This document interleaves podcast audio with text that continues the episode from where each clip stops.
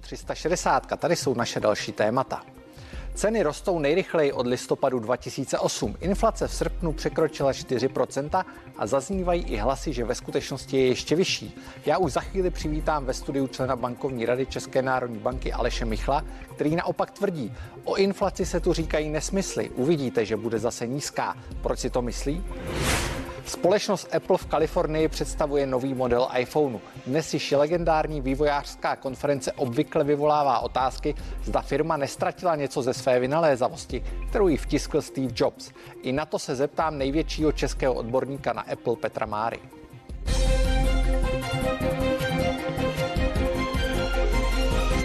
Rychlý růst se postupně stává velkým předvolebním tématem. Zdražuje všechno od stavebního materiálu po energie. Inflace zrychlila až na 4,1% a je nejvyšší za posledních 13 let.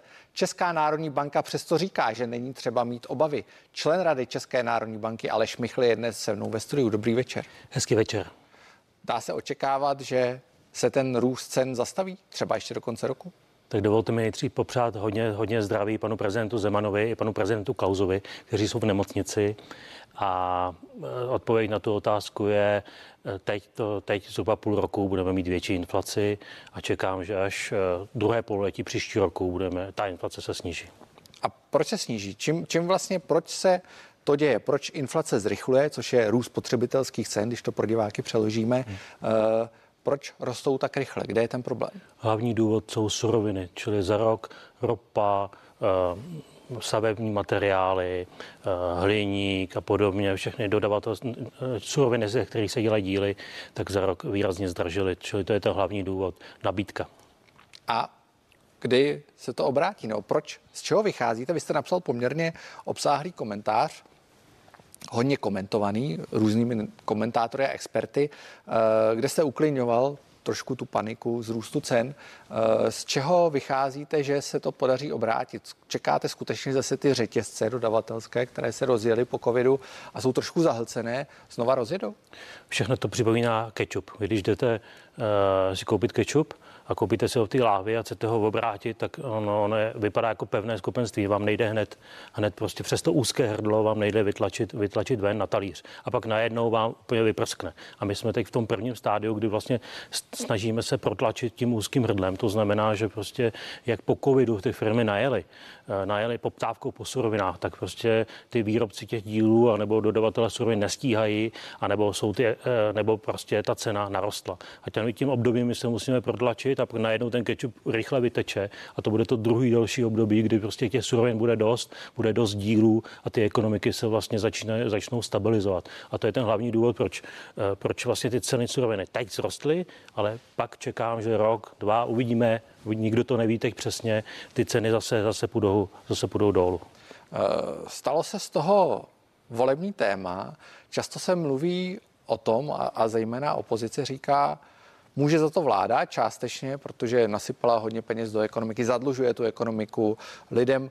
Mimochodem i po eh, zrušení té superhrubé mzdy zůstalo víc peněz v kapse. Dá se taková věc, a ekonomové upozorní někteří, že to tak není, že, že prostě to je mimo kontrolu vlády. Eh, dá se říct, že vláda za to může nebo nemůže, nebo může tuhle věc nějak ovlivnit? Vláda za to nemůže. Je to opravdu nabídka a je to po celém světě. Když se podíváte do Ameriky, tak v Americe je v současnosti dneska vyšly čísla 5,3 inflace, Německo 3,4, Polsko 5,4, Maďarsko 4,9% U nás teda těch 4,1. Čili je to všude po, po, celém, po celém světě, je to hlavně díky surovinám. A když jste říkal o vládě, to, že vlastně se snížily daně, eh, to ještě se neprojevilo vůbec na inflaci nebo na spotřebě a to proto, že řada lidí zatím, zatím spíše šetřila. Eh, ty úspory jsou zhruba ve výši 400 miliard korun kumulovaně. To jsou zadržené nadměrné úspory oproti normálu, oproti tomu, kdyby nebyl COVID. A tyhle ty úspory já čekám, že se budou až postupně utrácet nebo rozpouštět v ekonomice podle toho, jak lidi začnou, začnou zvyšovat spotřebu. A podle mě to ještě té inflaci, inflaci není. Když se podívám třeba na tržby restaurací, tak tržby restaurací jsou stále 30% pod tím, než, byly, než přišel COVID. Jo? 30%, takže vidíte, že ta ekonomika ještě je pod potenciálem. Uh, vy sedíte v Radě České národní banky, která ovlivňuje tu inflaci, ovlivňuje ten růst cen a jeden z těch nástrojů je, že může zvýšit úrokové sazby, což znamená, že takzvaně zdraží peníze, když to vysvětlím úplně jednoduše, je těžší si je půjčit, do ekonomiky jich proudí mín, z bank jich proudí mín, protože ty banky to musí promítnout do těch úrokových sazeb. Uh, Chystáte se k tomu kroku, že zvýšíte úrokové sazby? Hmm. Tak nás je sedm, sedm členů bankovní rady, rozhoduje většina a každý může mít jiný názor. A za vás? Za mě, já bych ty sazby teď nezvyšoval, protože když se zvýší sazby, tak já neovlivním tu cenu, cenu surovin. Cena, cena prostě ropy nebo cena, cena plastů nespadne kvůli tomu, že, že my teď zvýšíme, zvýšíme úrokové sazby. To, co se musí stát, aby inflace klesla do toho roku a půl, jak jsem říkal, je jednak normalizovat se ta ekonomika, nabídka poptávka. Poté já čekám, že eh, vlády zmírní zadlužování nebo zbrzdí zadlužování, že prostě budou muset představit eh, nějaké, nějaké programy, jak, jak eh, prostě zmírní, zmírní dluhy. To bude trošku brzdit ekonomiku a potom si myslím, že postupně centrální banky, hlavně Amerika a Evropská centrální banka budou muset zmírnit nákupy státních dluhopisů. To je politika inflační, kterou Česká národní banka nikdy nedělala. A pokud tady to nastane, tady ty tři efekty, tak si myslím, že ta inflace potom, eh, potom se zbrzdí, nezávisle na tom, jak my máme rokovou sazbu. Vy jste říkal, že za vás nezvyšovat sazby, nicméně ten odhad analytiků je, že by k tomu zvýšení mohlo dojít a mohlo by být až takzvaně půlprocentního bodu. Eh, vy znáte svoje kolegy, víte, co si myslí. My i můžeme vidět, nebo veřejnost, pokud má zájem, může vidět ty zápisy a ty hlasování s nějakým časovým odstupem. Eh, jak si myslíte, že to dopadne? No, asi, asi já bych, já bych jako nechci typovat. No. Je možně možné, že opravdu ty úrokové sazby se zvýší, ale jakoby mě jde, já se na to dívám jako makroekonom. Jo. Já netvrdím, že, jsou, že bych ty sazby nechal takhle na pořád, na pořád, ale já si myslím, že teď bych ještě počkal, jestli, ta, jestli ty ekonomiky se stabilizují, na jakým, na jakým třeba růstu. My k tomu, aby jsme se dostali z dluhu, aby ty ekonomiky dobře rostly, potřebujeme růst aspoň kolem 4%. A já nechci opakovat tu chybu, která se stala po té minulé krizi v roce 2008. Když se na to podíváte, tak v roce 2008 vlastně ty ekonomiky ve 2009, 2008 spadly pak začaly ožívat, i inflace začala ožívat. Tehdy 2010-2011 začala, začala růst inflace. Psaly se podobné články jako teď. A pak najednou druhá recese v ekonomice, protože se zvýšily daně a začaly se špatně řešit veřejné, veřejné finance. A to právě nechci teď zažít. Jo. Tehdy i taky ropa byla strašně drahá. Psaly se články, že bude za 200 dolarů barel a najednou jakoby ty ekonomiky prostě vlivem těch fiskálních konsolidací se začaly, začaly prostě začaly jít nebo začaly zpomalovat. Takže aby si radši počkal Jaký bude mít tahle situace vývoj na ekonomiku? Protože samozřejmě ve chvíli, kdy zdražují suroviny, ve chvíli, kdy vidíme, a bavili jsme se o tom i v 360 v minulosti, kdy vidíme eh, určité problémy s logistikou, s problémy se zásobováním, Škoda musela omezit výrobu, protože prostě nemůže vyrobit některá auta, jelikož nemá dost materiálu nebo těch často zmiňovaných čipů. Eh, jak se to odrazí v tom ekonomickém růstu? No, já vlastně docela jsem ten, jsem ten růst trefil tak poslední, poslední rok a půl během toho covidu, protože když nastal první lockdown, tak všichni si mysleli, že ta ekonomika úplně půjde, půjde, půjde ke dnu. A to, co se stalo, to, co jsme tehdy trefili s poradcem, co jsme dělali, my jsme začali sledovat spotřebu elektřiny a trefili jsme, že eh, hned po tom lockdownu nastane, jakmile se ta ekonomika uvolní, nastane největší mezi, mezi růst ekonomiky, že rychle, rychle naskočí. A potom jsme trefili to, že eh, i po tom třetím lockdownu, nebo druhém, třetí, podle toho, jak to, jak to bereme, a teď eh, letos prostě ty ekonomiky meziročně ve druhém čtvrtletí výrazně, výrazně zrostou. Vykázali jsme největší meziroční růst v historii. A to, co teď se podle mě děje, je, že prostě nastává nějaké vystřízlivění, nějaká stabilizace těch ekonomik podle toho, jak se ta nabídka, poptávka právě bude, bude objevovat třeba u, tý, u té Škody auto. A já bych chtěl, aby ten růst někde byl kolem 4%, inflace se vrátila k 2% a to si myslím, že nám pak umožní prostě se dobře vypořádat s dluhem a nastartovat prostě stabilizaci ekonomiky a stabilní, stabilní cenové hladinu. Eh, inflační očekávání by se mohla pak snížit a, a myslím, že to by byl přesně stav, který bychom chtěli mít. Vy jste mluvil, že měříte a Česká národní banka i zveřejňujete grafy na spotřeby elektřiny, ekonomický no. růst. Jak to vypadá v současnosti? No, v současnosti to vypadá zhruba podobně, jak jsem teď popsal růst, takže teď, teď asi... Je ta spotřeba vyšší než v loňském roce? Je teď mírně meziročně vyšší, ale, ale jakoby ten největší meziroční nárost tam byl to druhé čtvrtletí, kdy jsme se prostě srovnávali s tím prvním lockdownem. A to je celkem přirozený. Ale teď na základě spotřebu elektřiny i na základě Russian Indexu, který jsme pak udělali, takový, že jsme ještě vzali, kolik, kolik kilometrů uh, ujedou uh, kamiony na dálnicích a vzali jsme různé pomocné ukazatele, výběr, výběr míta v Německu taky, a, tak to nám vychází, že tak ekonomika mírně brzdí. Jo. Proto jsem já, já, já opatrný a říkám, jako žádný hurá styl, aktivistická politika ve stylu zvyšování hned úrokových sazeb. Já bych radši byl teď mírnější, opatrnější a ne, samozřejmě, pokud ta ekonomika normálně jakoby dospěje k růstu 4% a podobně a nebude hrozit druhá recese, tak samozřejmě, že ty sazby musí jít nahoru a, a musíme se vrátit k tomu, že spoření je dobře, úspory jsou dobře, nikoli podpora zadlužování. Uh, narazili jsme na ceny energií. Ceny energií se promítají samozřejmě i do těch inflačních očekávání, do toho očekávání růstu spotřebitelských cen. Je to do značné míry politické rozhodnutí, ten růst cen energií, nebavím se o, o těch uh-huh. ostatních uh, komoditách. Nemyslíte si, že i do budoucna tohle bude zásadně ovlivňovat inflaci, protože to je něco, co na, co na ty rodiny a domácnosti a, a zejména na firmy dopadá? Ano, ano, ale přeci jenom uh, makroekonomické teorie inflace peněžní je. Takže je to všechno o penězích. Jestli prostě roste množství peněz oběhu nebo neroste peněz oběhu. Takže tak doteďka jsme se bavili o spotřebitelské inflaci. Vy jste mohli říct taky, no jo, ale ceny nemovitostí rostou o 15%. Když se podíváme na M2, množství peněz oběhu v Americe, tak meziročně plus 12%. V eurozóně tak 80% podle toho, jaký měřítko množství peněz eh, vezmeme. Takže, takže vlastně ta inflace se na to koukáme i globálně, že prostě eh, nejenom těma sazbama se musí pak, pak krotit, až ta ekonomika se normalizuje, ale i tím, že prostě ty centrální banky už nebudou nakupovat ty dluhopisy. Prostě musí ta eurozóna dospět k tomu, že není normální, aby, aby prostě politik vlastně měl usnadněno zadlužování tím, že to kupuje centrální banka. To není, to není normální. Může to ta ekonomika vůbec přežít, že, že no. řadu let, už od toho roku 2008, mm. od té poslední krize, v podstatě je na tom závislá minimálně ta ekonomika eurozóny, eh, kde jsou země, které vlastně díky tomu přežily, díky tomu nakupování dluhopisů a mohli se libovolně dále zadlužovat a, a trošku si tím pomoct, můžou najednou eh, vůbec přežít chvíli, kdy, kdy to skončí, nebude to trošku diváci mi prominou feťák eh, v abstiáku? Hmm, hmm. Bude to takový Japonsko. Že ona může přešít, ale potřebuje k tomu strašně důležitou věc. Potřebuje důvěru v měnu. Ja, my jsme malý stát a potřebujeme mít silnou korunu, pevnou korunu. A my si to nemůžeme dovolit riskovat. Ale euro anebo dolar, to jsou státy velké. Takže pokud bude důvěra v euro nebo v dolaru, tak ty státy ano, můžou se dál zadlužovat. Ale podle mě je to povede k tomu, že dopadnou jako, jako Japonsko, čili dluhy půjdou jenom nahoru a ty, ten průmysl ta produktivita se najednou vytratí a ty japonské firmy třeba před 20 lety byly v top 20, třeba 3-4 byly v top 20 největších firm světa, ty, typu Sony.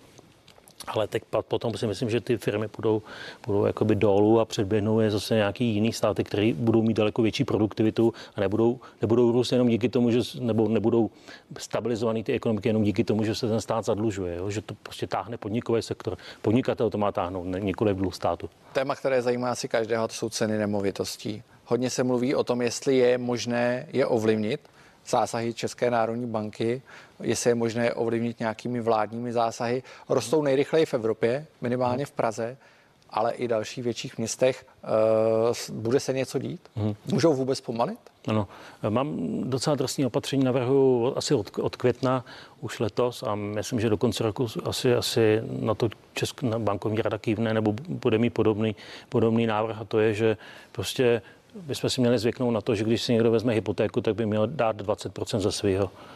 Takže prostě zavést nějaký ukazatel nebo, nebo vychovávat, vychovávat lidi, šířit finanční gramotnost k tomu, aby 20% cash, zbytek, zbytek hypotéka, jo? uklidnit prostě ten hypotéční, hypotéční boom. To je asi, asi jediný opatření, který si sám dělat. dělat. Potom a potom, až se ta ekonomika trošku normalizuje, zvýšit úrokové, úrokové sazby. A, a nestalo se to? Přece jenom se ty pravidla pro ty hypotéky se zpřísňovaly. Mm-hmm. Myslím, že teď je to 10%, teď už nedostanete hypotéku, kde vám půjčí veškerou celou tu cenu. Hmm. E, zabralo to? Moc to nevypadá. To. Já si myslím, že tady ten ukazatel zabere a i banky si to musí hlídat. Jo? Já, nejsem, já nejsem táta těch bank. Při primárně je to riziko, riziko bank, komu půjčují, ale jestli, jestli jste se mi ptal na to, jak, jak skrotit uh, růst nemovitostí, tak jedině přes peníze, že je, trošku, že je potřeba trošku množství peněz oběhu zabrzdit, zbrzdit, nabídku peněz zbrzdit. Takže, takže proto tady to netržní opatření. Uznávám, že netržní opatření. A bude to pak znamenat pokles těch cen nebo zbržení toho zbržení. Nárůstu? Bude to znamenat zbržení. Podle mě ten, ten, eh, když uvidíte, že Evropská centrální banka dál nakupuje, nakupuje dluhopisy státní, Amerika to samé, tak i eura levné, když jsou levné eura všude ve světě, tak to, to, prostě, tak to prostě tlačí na růst cen aktiv. Čili netlačí to na růst, eh, růst spotřebitelské inflace. Já jsem o tom napsal celou dizertační práci, vlastně za to jsem dostal doktora na Vysokou školu ekonomickou, že prostě to množství peněz oběhu v současnosti není moc korelované se spotřebitelskou inflací, ale s růstami, s růstami cen aktiv a to jsou ty nemovitosti, jsou akcie nebo dluhopisy. A samozřejmě to riziko je, aby se to nepřelilo pak do očekávání subjektů v té spotřebitelské inflaci. Proto se snažím vysvětlovat, že to teď je nabídkový faktor a, a už jsme zase u toho začátku. Po, posled, poslední téma, eh, státní dluh. Zase další velké předvolební téma, kromě té rostoucí ceny nebo rostoucích cen, eh, je ten rostoucí státní dluh, což se stalo během covidu, v současnosti nějakých 4 až 40, 45 HDP. Je to problém do budoucna? Nebo je to skutečně tak, jak říká i premiér Andrej Babiš, my si to teď ještě můžeme dovolit. Můžeme si to dovolit nebo ne? Hmm. Ten dluh eh, vzhledem k HDP je stejný, jako byl v roce 2013 po té minulé, minulé dvojité recesi. Eh, celkově financujeme se za 2%, celkový dluh náklady jsou tak 2%, eh, teď se financuje stát na pět let, na, na pět let ještě levněji, levněji, čili levně se financuje, je dvakrát větší poptávka po našich dluhopisech než, než nabídka, vláda nemá problém s dluhopisy a myslím si, že když ta ekonomika se vrátí k růstu kolem 4%, a s financováním kolem, kolem 2% eh, nebo i níž eh, bude ten dluh dál, dál financovat, tak si myslím, že dokáže, dokáže prostě ten výběr daní v pohodě zaplatit ten náš dluh a, a může se stát to sami, co jsme dokázali od roku 2013. Tam jsme snížili dluh a čtyři roky před covidem jsme měli přebytkové veřejné rozpočty, když vezmu stát, města, obce dohromady. Já moc krát děkuji za rozhovor a přeji hezký večer. Díky, hezký večer.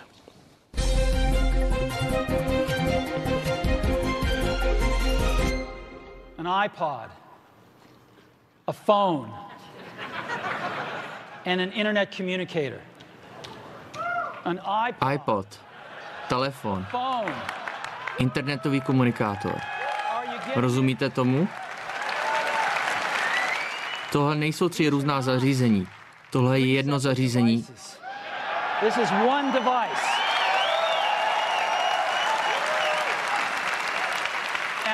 A říkáme tomu iPhone. iPhone. Tak takhle to před lety začalo. Steve Jobs a legendární představení prvního iPhoneu. My se s tím posledním hostem přesuneme do současnosti, respektive do budoucnosti. Ve studiu je Petr Mára, publicista a popularizátor technologií. Petře, dobrý večer. Dobrý večer, díky za pozvání. Už jsme asi nemohli vybrat kultovnější oznámení, možná, kdybych to nazval tiskovou konferenci, tak možná ani tiskovou konferenci. Eh, byla to vývojářská konference, pokud se to tak myslím. Byla to eh, vývojářská konference v červnu, tady to bylo prostě fakt jako uvedení nových Apple uvedení produktů. Nových produktů. Dnes Apple představil další iPhone, mm-hmm. který nese označení 13, což už je skutečně velký pokrok od toho vystoupení Steva Jobse. Je to pořád tak revoluční zařízení, jako to bylo na začátku? No, samozřejmě to nemůžete srovnat s prvním iPhonem. Ten byl revoluční, i když já jsem třeba zrovna byl na té konferenci, kterou se tady teďka pouštěli a nepochopil jsem to tenkrát, takže spousta lidí jako nevěděla, jak revoluční to je. Teď, když to srovnáte s 12, s 11, to samozřejmě už není taková revoluce jako dřív. Dostali jsme se do fáze, kdy iPhone je prostě iPhone a víte, co od něj máte očekávat. Ale když se podíváte do podobí toho produktu, tak to pořád je inovativní a revoluční, protože Apple tam má kombinaci věcí, jako je velmi výkonný čip, vlastní software, služby, který je kolem toho schopen nabalit a prodávám to v rámci 1,5 hodinový dlouhý show. A co vlastně dneska představil? Diváci to asi neviděli ještě, protože skutečně ta představení skončilo před chvílí. Tak co je v tom dnešním iPhone 13 tak speciální? Eh, ten iPhone 13 má takový to každoroční vylepšení, že je to nejlepší iPhone, to znamená má lepší kameru, má vyšší výkon, ale to, co je tam nejzajímavější, je vlastně ten čip, který je vevnitř, který jsou schopni každý rok upgradeovat a to, co kolem něj dělají, je v podstatě forma strojového učení nebo umělé inteligence. Takže jste dneska schopni opravdu dělat takovou fotku, která s klasickou fotografií už nemá nic společného. To je prostě computational fotografie, to je počítačová fotografie, kdy přesto, že máte špatné podmínky, máte velmi malý čip, velmi malý objektiv, tak uděláte vlastně hezkou fotku, kterou jste před pár lety udělal s profesionální zrcadlovkou. A to je to famózní, jako co v tom, co v tom produktu je. Uh, Apple představuje kromě iPhoneu, iPady, Eh, sluchátka a spoustu dalších zařízení. Eh, nicméně to, co vždycky se mezi fanoušky značky a fanoušky operačního systému Android třeba nebo odpůrci Apple taky existují poměrně radikální. Eh, vede se debata, jestli ta firma je pořád stejná, hmm. jako byla v době, kdy ji vedl Steve Jobs. Hmm. Um, vy, vy jste tam dlouho s nimi spolupracujete tak to můžete určitě, Určitě jako není stejná, nemůže být stejná. Pokud tam máte člověka, který tu firmu založil a táhnul v té době od roku řekněme 2000 a pod, pod tu jednu dekádu lidí dostal ze situace, kdy ta firma krachovala do fáze, kdy prezentoval iPhone a v podstatě změnil svět, tak samozřejmě jiný CEO se jinak otiskne do té společnosti. Tim Cook eh, je CEO, který je 10 let u, u vedení, u vedení Apple a vlastně uh, zatímco Jobs byl ten člověk, který si reálně šel na ty produkty a definoval, řekněme, to DNA té společnosti, nebo jak nad produkty přemýšlet, jak přemýšlet nad marketingem, jak oslovit svý zákazníky, tak Cook spíš vzal to, co Jobs vymyslel a jakoby opečovává to, protože on sám není samozřejmě jako inženýr, ne, nemá, nemůže přijít a eh, těm lidem říct, tady ten produkt se udělají špatně, jako to udělal Jobs, ale je schopen hlídat ten tým, dávat mu prostor pro to, aby vlastně to, co Jobs vymyslel, dál rozvíjel. A to, co je strašně důležité třeba u Kuka, řada lidí si řekne, Tim Cook je takový jako nudný CEO, prostě není moc vidět, nemá, nechci říkat, že nemá vlastní názory, ale neprezentuje tolik, tak vlastně neuvěřitelně, jak byl schopen tu loď převzít po Jobsovi a nepotopit jí. Když se podíváte naopak za, roste. No, naopak za poslední deset let. Já nevím, iPhone, je... loni jsem se koukal 50 tržby z iPhoneu plus 50% meziroční nárůst, což je skutečně dost, je to vidět i na akcích. Uh, nicméně se nacházíme v určité zlomové době, mhm. přichází celá řada nových technologií. Často se mluví o tom, že Apple uvede auto. Mm-hmm. O tom se mluví už pár let. Mm-hmm. Teď posledních pár měsíců se o tom mluví. Uh, prochází ta firma nějakou změnou, kdy skutečně uvede zařízení, které opět změní ten trh a to by to auto mohlo třeba být? Já si myslím, že na auto je ještě brzy. Asi jako není úplně tajemství, že by Apple pracoval nebo přemýšlel nad autem, respektive tam možná nejde tak o to auto, ale o autonomní řízení. A proto je strašně důležitý ten čip, který Apple má v tom iPhoneu nebo dneska v těch svých počítačích, kde jsou opravdu jako dva roky na trem. Ono, vlastně Apple je dneska primárně firma, která vyrábí procesory. Jo, protože tím, že je má unikátní a jsou schopni v sobě mít právě to strojové učení a právě třeba v rámci rozšířené reality prostě pracovat s datama, tak to je, to je unikátní na tom celém trhu. A to je třeba to, co potřebuje autonomní auta. Že ono to neznamená, že Apple vyrobí vlastní auto, ale Apple velmi pravděpodobně, pokud někdy nějaký auto vyrobí, tak bude schopen udělat dobrý autonomní řízení.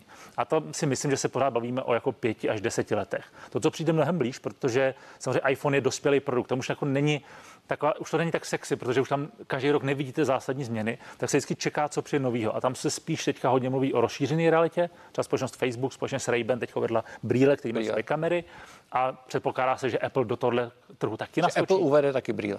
Nebo Velmi pravděpodobně někdy uvede. Zatím ne, nejsou na trhu. Apple není ta firma, to, to je řada lidí si myslí, že Apple je ta firma, která vždycky přijde první s novým produktem na trh. To není pravda, Apple přijde skoro poslední na ten trh, ale přijde se zatraceně dobrým produktem a těm lidem vysvětlí, proč si ho mají koupit. Jo, Google Glass jako AR brýle skončili. skončili a byly tady, já nevím, pět, šest let zpátky a neexistují. Jo? Není o tom, nejde o to být první. Jde o to vysvětlit tomu zákazníkovi, proč si zrovna ten váš produkt má koupit. A to uděláte tím, že prostě jste schopný poskládat ty komponenty, že máte hardware, máte software, máte služby, máte dobrý marketing. Prostě jste schopný v těch lidech zbudit touhu po tom, aby ten produkt chtěli.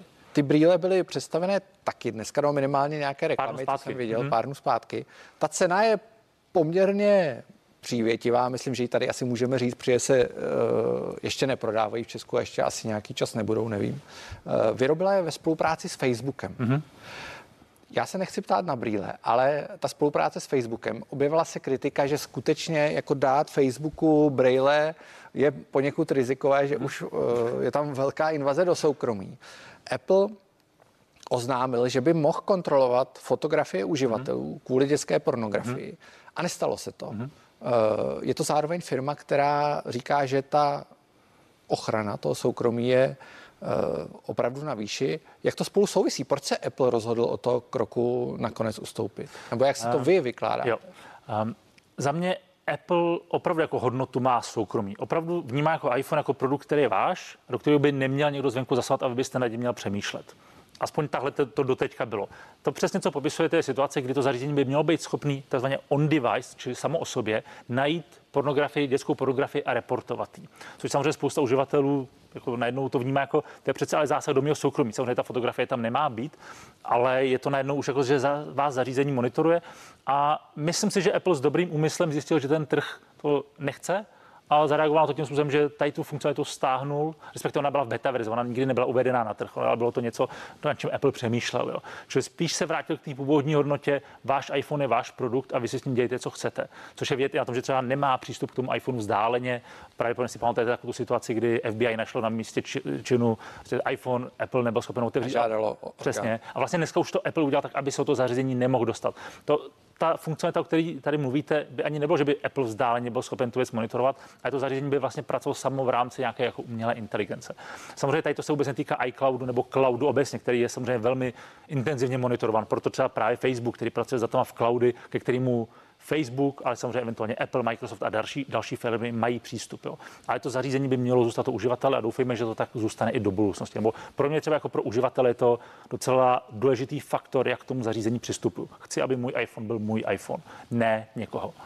Čipy. Hmm. Často se mluví o čipech. Eh, my vidíme i na těch dodávkách nedostatek čipů, automobilky nevyrábí, ale řada i výrobců spotřební elektroniky nevyrábí. U Apple zatím ty výpadky, alespoň já jsem si nikde nevšiml, že by k ním docházelo. Eh, je dneska Apple víc výrobce čipů než třeba výrobce telefonů? Nebo má jich dost? Uh, má jich dost, protože se objednal dopředu. Jednoduchý, prostě si vybukoval asi 80% kapacity trhu této planety.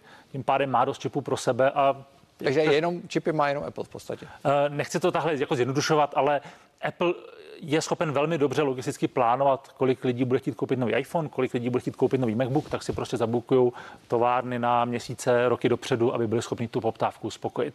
Jo, tím pádem, eh, pokud tam bude nějaký propad, tak pravděpodobně velmi malý, ale nebude to o tom, že byste si za týden objednal iPhone a přijde vám za 4 měsíce.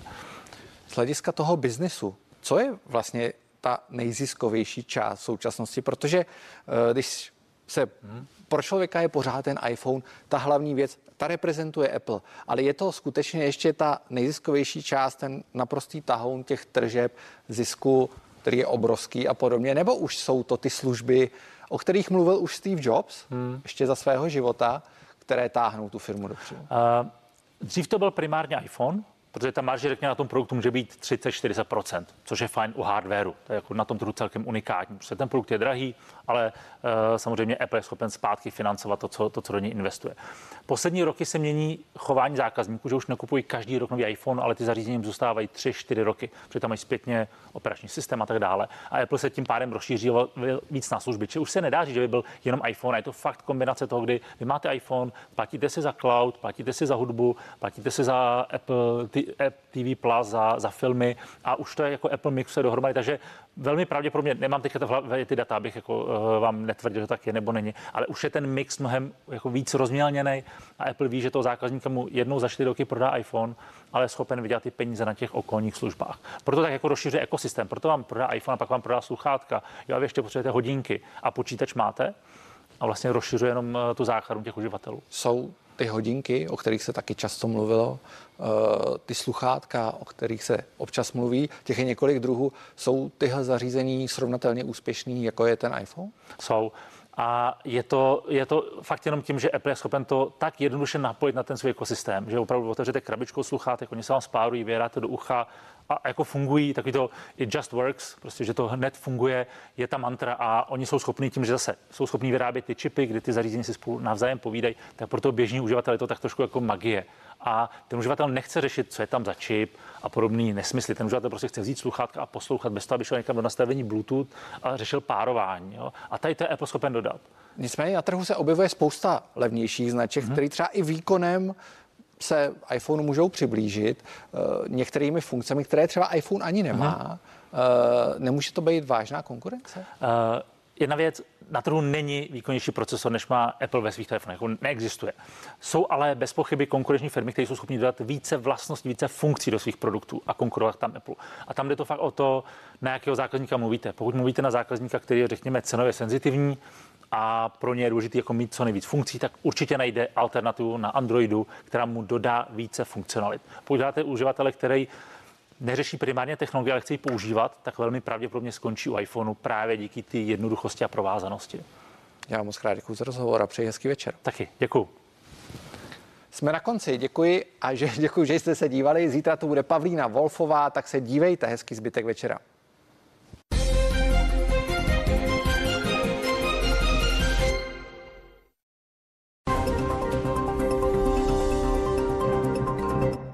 Zprávy. To obvykle nebývá nic veselého, ale i to patří k našemu každodennímu životu. Pouračka na cestě do práce.